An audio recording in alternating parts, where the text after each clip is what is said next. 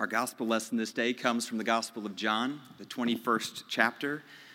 We are going to begin in the first verse.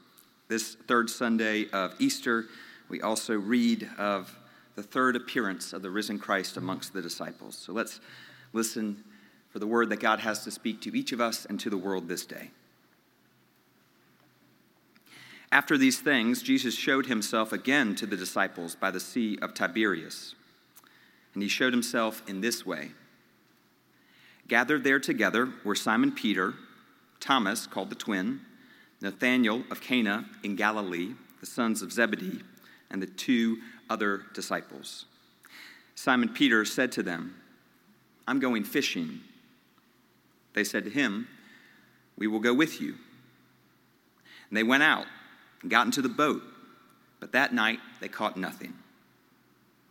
Just after daybreak, Jesus stood on the beach, but the disciples did not know that it was Jesus. And Jesus said to them, Children, have you no fish? They answered, No. And he said to them, Cast the net on the right side of the boat, and you will find some. So they cast it. And now they were not able to haul it in because there were so many fish. That disciple whom Jesus loved said to Peter, It is the Lord. When Simon Peter heard that it was the Lord, he put on some clothes, for he was naked, and jumped into the sea. But the other disciples came in the boat, dragging the net full of fish, for they were not far off from the land, only about a hundred yards off. When they had gone ashore, they saw a charcoal fire there, with fish on it and bread. Jesus said to them, Bring some of the fish that you have caught. So Simon Peter went aboard and hauled the net ashore full of large fish 153 of them. And though there were so many, the net was not torn. Jesus said to them, Come and have breakfast. Now, none of the disciples dared to ask him, Who are you? because they knew it was the Lord. Jesus came and took the bread and gave it to them and did the same with the fish. And this was now the third time that Jesus appeared to the disciples after he was raised from the dead. The grass withers and the flower fades, but the word of our Lord endures forever. Amen. So, in some ways, beloved, this is a story about weariness. The disciples have experienced all of the, the ups and downs of Holy Week together. Uh, they have now seen Jesus twice after he has been raised from the dead. And yet they are worn out, tired. They have, you imagine, spent a lot of time together trying to figure out what's next, what they are to do. That sort of contemplation, trying to figure out what we are to do next, that can be exhausting that can be exhausting work to wrestle with, especially when you're doing it in a group, trying to do group processing. That can be tiring. And so Simon Peter says to the other disciples gathered on the shore that day, I'm going fishing. And they say, We'll come with you. When we are tired, when we are weary, we often default back to the way that we used to be. When we are tired and worn down, doing something brand new can seem even more exhausting to contemplate. So instead, we fall back to the way that things were. And so Peter and the other disciples do that.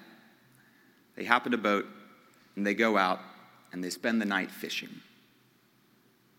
And if we're honest with ourselves, we know the weariness that they have experienced. We have seen the resurrection indeed, but we also know what, what it means to be bone tired, weary. Some of us know what weariness looks like from staying up all night with a colicky newborn. Some of us know what weariness feels like from sleeping on the sofa in a hospital room of a parent Some of us know weariness from holding vigil by the bedside of a spouse. Some of us know weariness from another failed attempt at sobriety. Others know weariness from relationships, another one not working out like we expected. Still others know the weariness of yet another round of chemo. And then some know the weariness of yet another change. The weariness of the disciples is known to us even this day. With whatever burden we have carried to this place, it is known to the world as well.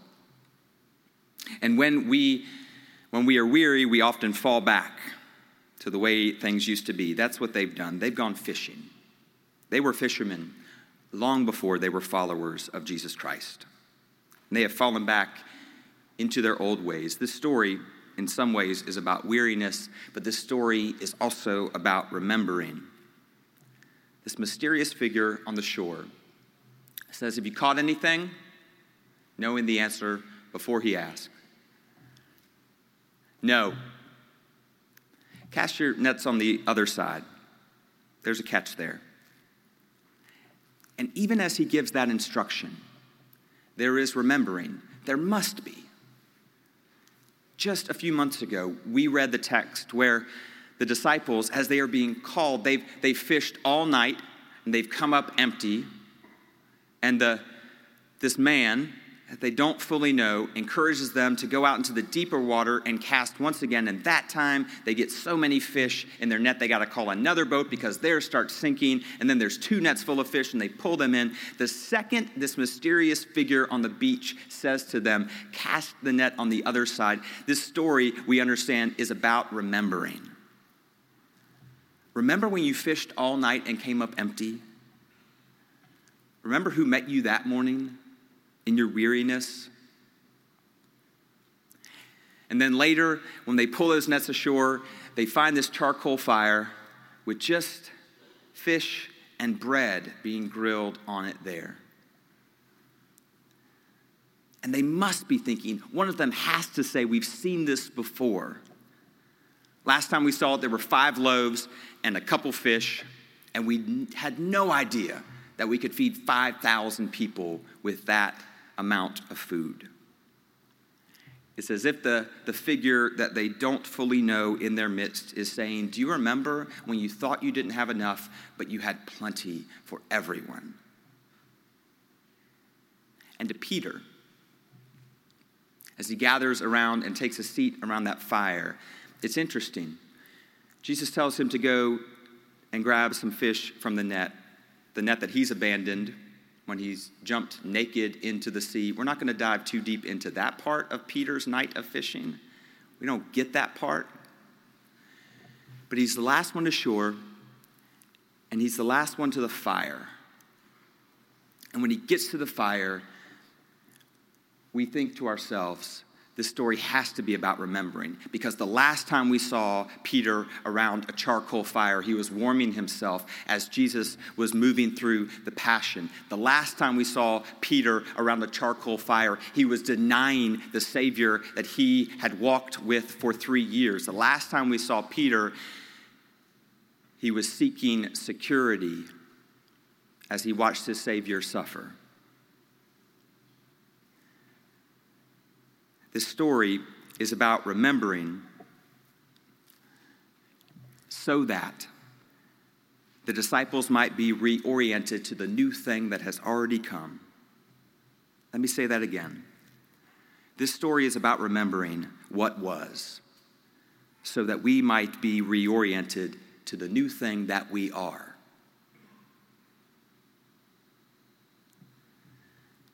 And if this story is about weariness and if it's about remembering, then it's also about seeing with new eyes because that's what happens to the disciples around the fire. Scripture tells us that there is this awkward thing at the table that morning.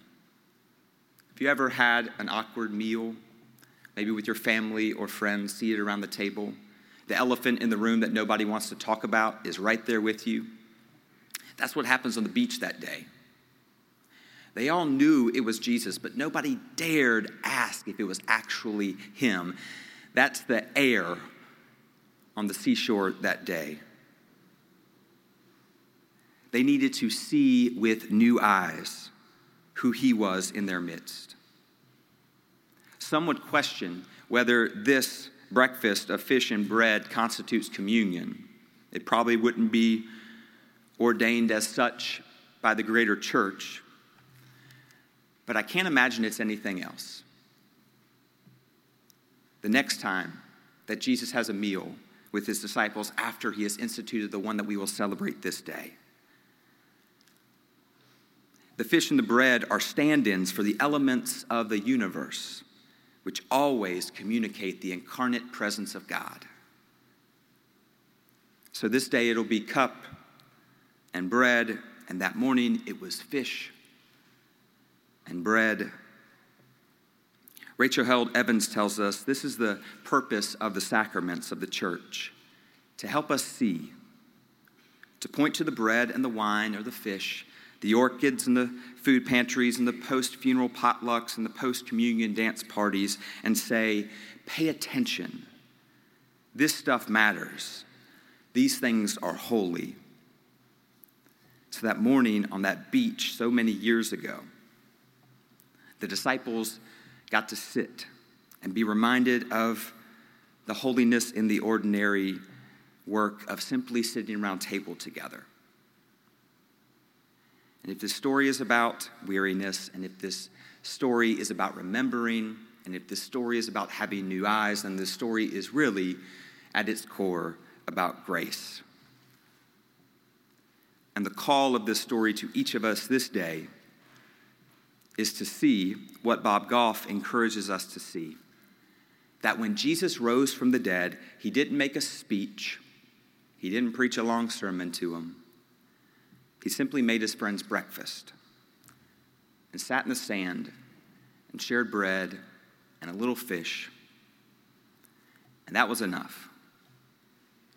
Grace meets the disciples as they've fallen back into their old way of being on that seashore that day and has a fire for him to get warm and prepare some food. Grace meets the disciples where they are, but is not content to leave them there. That's, that it is at least a part of what Anne Lamott is trying to communicate to each of us when she says, I do not understand the mystery of grace, only that it meets us where we are and does not leave, it, leave us where it found us.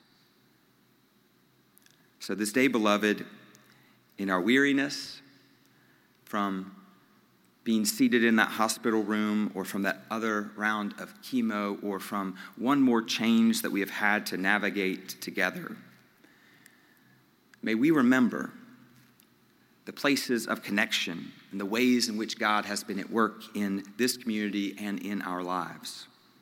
But may we also have a vision to see the new thing that God is doing to welcome grace in our midst in the form of Christ Jesus.